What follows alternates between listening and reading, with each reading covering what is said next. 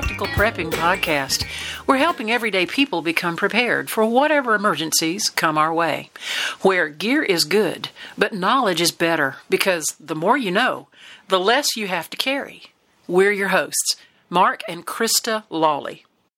As the episode title says, inflation is here, more is coming, what we can do now, and how this affects prepping.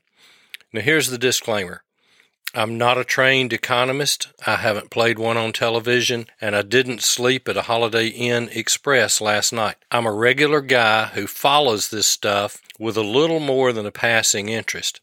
I like to keep up with what's going on in the world, especially with an eye toward what may happen in our future. This is in no way financial advice. It's just one man's opinion formulated by doing my own research. What you do with it is your choice. We're not going to bore you with a lot of economic mumbo jumbo. We're going to make it as simple as we can so you can see how we came to these conclusions and give you some things to think about. So let's begin. There are five economic indicators to track in order to measure the economy inflation, employment figures, housing, spending, and consumer confidence. Inflation first. We're seeing some real red flags with inflation. Inflation is the decreasing value of money. Your money buys less and less. Now, moderate inflation occurs naturally in a growing economy. Historically, over the last 40 years or so, most expect one half to 2% in any given year. Now, inflation is predicted to be 2 to 4% for 2001. Now, let's look at some current inflationary examples. Let's bring it down to where we live. The Consumer Price Index shows that food prices, something that we all have to have, has increased 3.5% from March 2020 to March 2021. Energy prices have increased 13.2% over that period. 0.6% of that increase is in March 2021 alone. So here's where it gets down to where the rubber meets the road. Gasoline, diesel fuel, heating oil, electricity, natural gas, they're all rising in prices. Now, rising fuel cost raises transportation costs, which raises the cost of everything at the cash register. Rising fuel cost increases the cost of heating your home, whether it is with electricity, natural gas, or with heating oil. Hyperinflation is rapidly rising inflation. Thankfully, we've not seen that here. We don't expect that here but typically that is a rise in inflation of 50% or more per month. It can easily be inflationary price increases of 5 to 10% per day. This is destructive to countries' economies. We've seen that in Zimbabwe, we saw it in Argentina, we've seen it in Venezuela, and we're continuing to see it in Venezuela. And Venezuela is predicted to have an inflation rate of approximately 438% in 2021. Now, with both inflation and hyperinflation, the value of cash and savings decreases, resulting in less purchasing power. But hyperinflation is where it goes up so rapidly in hyperinflation, cash can even become worthless. Now, that causes us to think through what we might do if our money is no good. What if it takes a wheelbarrow full of money to buy a loaf of bread? We better have some other options on the way because honestly, wages don't rise at the same rate that does inflation here are some examples of inflation that we've seen this year. Gas prices in the area in which we live have increased over 75% in just the last six months. Food prices are increasing and package contents are shrinking. What once was a pound of bacon or a pound of coffee is now 12 ounces. So the price is rising and the amount that we get is going down. And that's happening with many, many products. Here's another one, and that's lumber. Lumber prices are up 188%. Now, you've really noticed that if you're a hobbyist woodworker, if you're a homesteader, that cost of wood, when you can find it, is skyrocketing. And it's put a couple of personal projects on hold. I want to be making some do- sawdust. I want to be building on some projects that I have here at the house. But you know, the cost of the lumber rising adds approximately $24,000 to the price of a newly built house. That's on average. I've heard of that raising the price thirty-five and forty thousand dollars to complete the construction. Now here's an anecdotal account. We were looking at buying an 80 volt battery operated leaf blower. We'd looked at several, we'd done our research, and we had decided on one, and we found it online at one of the big box stores for $179.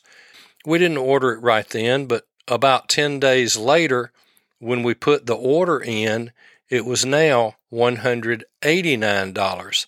So in about 10 days, that price had risen $10.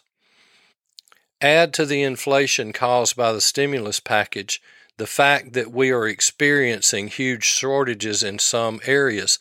The demand is up as people are spending stimulus funds.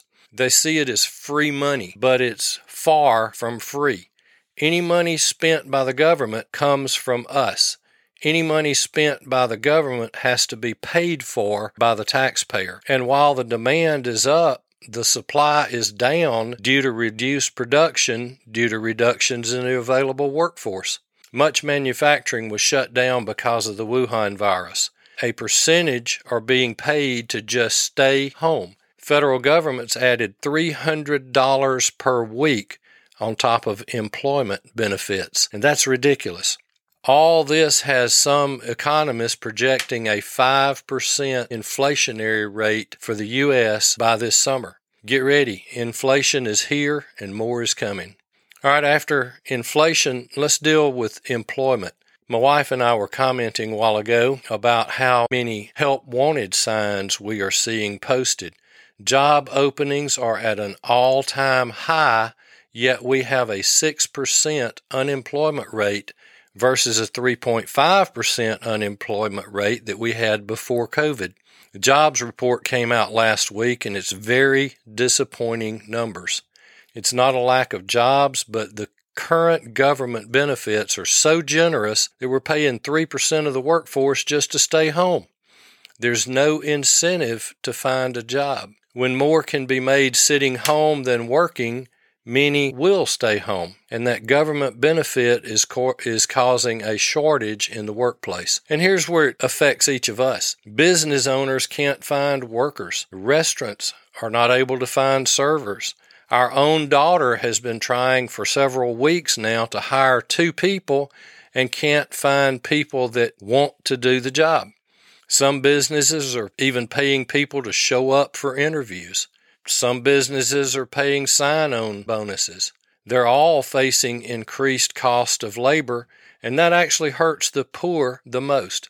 See, higher cost of labor means that less will be hired. And the problem is partially with the minimum wage. Minimum wage was meant to be an entry level payment. Someone with no marketable skills, great for teenagers or for those just starting out, a place to get experience and build a work ethic. Minimum wage was not intended to be wages to support a family. A $15 minimum wage, as is being proposed by some, will cause fewer to be hired and possibly cost some their jobs. Want to make more? Get some skills. Look at what welders, machinists, electricians, plumbers, other skilled labor, look at what they make. They make good money. So the employment is one of the figures that we look at when we're looking at the economy. Hey, listen, I just want to tell you about a couple of books that you need to add to your collection and give as gifts. I highly encourage that you go to Amazon and look up this title, Making Contact During Emergencies. This is information that may save your life or the life of someone you care about. If injured, lost, or found in a disaster or another type of emergency. This book was written by Mark and Krista Lawley. I'm Krista, and Mark is my husband. Book number two that we wrote that we're especially proud of and has gotten a lot of buzz is entitled Practical Prepping for Everyday People. This is a common sense guide on preparing for life's emergencies. And when we say practical prepping, we mean the type of emergencies you're going to find yourself in day in and day out. Car emergencies, dead batteries, flat tires, storm damage, the roof has gotten blown off. You find that you have no power, no electricity, no devices are working. These kinds of things are happening to somebody somewhere every single day. And we were astonished when we did a little research to find that a vast majority of people found themselves woefully unprepared for one or more of these types of emergencies.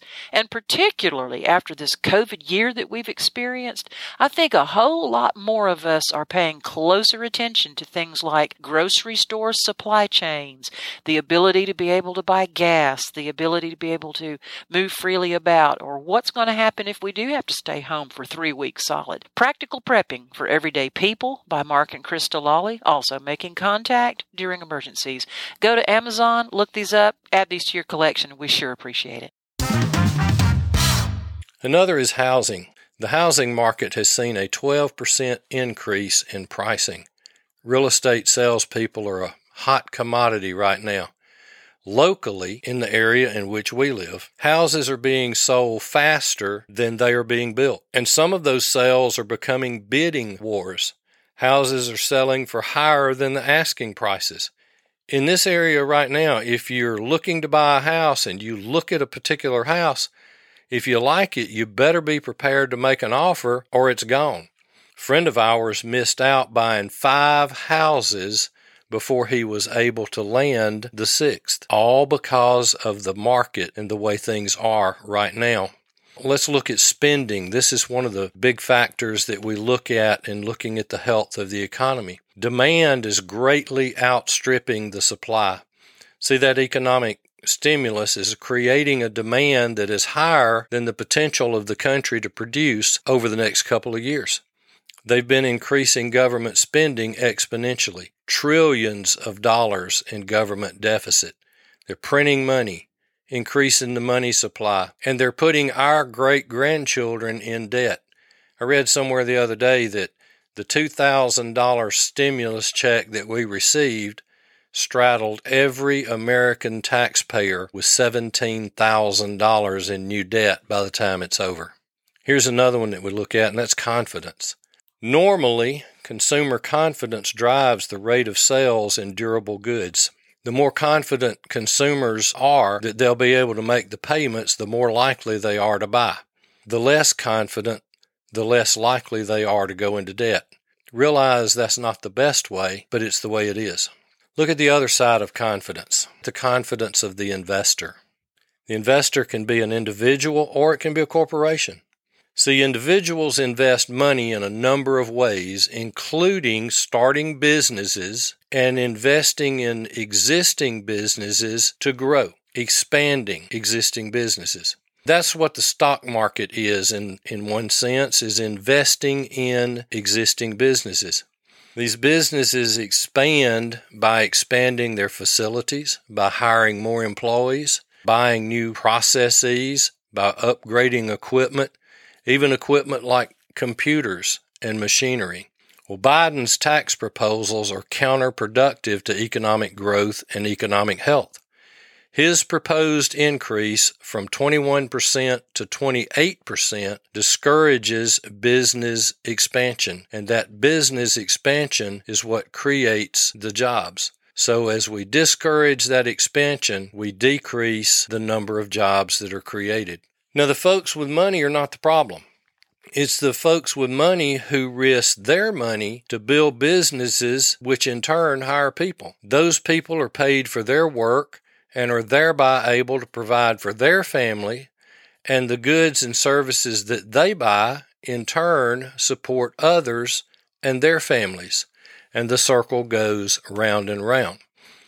Now, doubling the long term capital gains for wealthy investors to 43%, as the Biden administration wants to do, that discourages investment. See, wealthy folks are the investors in other people's businesses, and venture capitalists risk their money backing others in hopes of making a profit. There's always a risk in venture capitalists. There's always risk in loaning your money to someone else. And if they are going to be at risk and if they're going to be taxed at 43%, many of those folks will find lower risk opportunities with less tax burden. One example is tax free government bonds. Sure, the return is lower, but so is the risk and the tax burden. All that to say this inflation is here, more is coming. Do I believe it will be hyperinflation? I don't believe so, but it will get worse before it gets better. Now, here's some things we can do. One thing that we can do is tighten our belt. There comes times when we're looking at economic uncertainty that you and I need to tighten our belts. We can do that by setting a budget. And I know the B word is a word that many people hate, but it helps you to not overspend. And not overspending in the economy that we're likely to be facing is a very good thing. It shows you where your money goes. A lot of times we don't know where our money goes. We may have a little left over at the end of the month. We may have paid our bills, but we have no idea how much we've spent on a particular category. Another thing that we can do in setting that budget is it helps us to spend less than we make. We cannot prosper with deficit spending, whether we are an individual, a family, a county, a city, state, or the federal government. We need to spend less than we make because we can't build prosperity any other way. We have added a way for our listeners who would like to support the podcast to do so. We love our coffee, so you can go to buymeacoffee.com slash practical prep and buy us a cup of coffee. That's buymeacoffee.com slash practical prep. Now, when we're tightening our belts, we can be cutting expenses. Maybe that $5 coffee that you have in the morning, that $5 coffee with the fancy name. Oh, I know they taste good, but they don't taste any better than the coffee made in our coffee maker here at the house and that's a hundred dollars a month if you only buy one on work days. One coffee a day, five dollars per coffee, 20 work days per month on average, and you've just saved a hundred dollars per month. How about checking those forgotten automatic payments, automatic deductions? How about those automatic renew subscriptions that you forgot you had? Once in a while, you need to sit down, go through your bank account, see what was pulled out of your account to pay something. It may be just three or four dollars, but if you find four or five, you begin to save a little bit of money. Here's something that Krista is good at, and that's negotiating better deals. So you can negotiate a phone bill with a phone company. For example, we were looking for ways to cut our phone bill, and we found that we could save $10 a month just by signing up for AutoPay. And it cost us absolutely no more. And it saves us $10 a month. And the math I learned in high school, not this Common Core math, says that's $120 a year. You can do the same thing with cable or satellite TV bills. Krista was looking at negotiating a lower package, and she actually got $10 a month off of the bill just for asking. And that was on a phone call. Folks, you can save $10 a month usually just by calling them saying, I'm paying too much for this. What can you do? Some places give you a discount for paperless billing. I know our bank offers paperless billings, but they charge if you want a paper statement. So I just have it emailed, get the exact same information. I can print it out a lot cheaper than I can have them send me paper statement. Now here's another way to tighten our budgets, tighten our belts, and that's by making wise, purchases. We can all do a little bit better in this area. We can avoid impulse purchases. Is this something that I really need? Does this fill a need in my life? Or is this just something I want? Those impulse buys, those impulse purchases often come with buyer's remorse a little ways down the road. We bought it, it made us happy. Maybe we used it a time or two, but the luster's gone. So let's look at that before we make that purchase. Is this something that I really need? How about buying in bulk? Some of the wholesale club stores offer lower prices. You buy a little bit more in bulk. An example is that Krista went today and she bought a two pack of peanut butter at not much more than what a single jar of that very same peanut butter is in the grocery store. Another thing that we can do, and this is in light of inflation, I've encouraged our girls to do this. We're doing this a little bit. We're buying ahead. See, we know we're going to need a certain amount of certain things. Spaghetti is one of Krista's favorite foods on the face of the earth. We know we're going to have spaghetti usually once every week or 10 days. So that spaghetti sauce is something that we can buy in bulk, pay a cheaper price, and by buying it now, we're saving money over what it would cost after the inflation takes its toll on that. So we save a few dollars here and a few dollars there for buying in bulk, but not knowing exactly what the inflation rate is going to be, how much it's going to affect us in the grocery store. We don't know how much fuel cost is going into that. We know that those fuel prices are rising. And again, what we're doing is simply investing our money ahead of the inflation. We're not spending any more money than we would. In fact, we're probably spending less. So if you can afford to buy a little ahead, now is a good time to do that. Now, here's the last one that we're going to cover, and that's being very careful with debt. We really don't need to be incurring new debt, but there are some exceptions. And one of those exceptions is in purchasing a house. If that's a situation that you find yourself in, you may need to be increasing that debt for that reason, but we don't need to be incurring any new debt that we can possibly afford. And then finally, getting out of debt. Let me recommend Dave Ramsey and Financial Peace.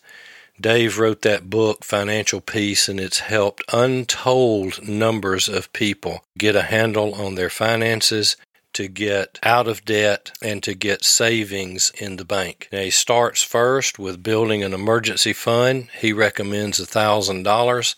I think every prepper ought to have that emergency fund. And then he talks about the what he calls the debt snowball.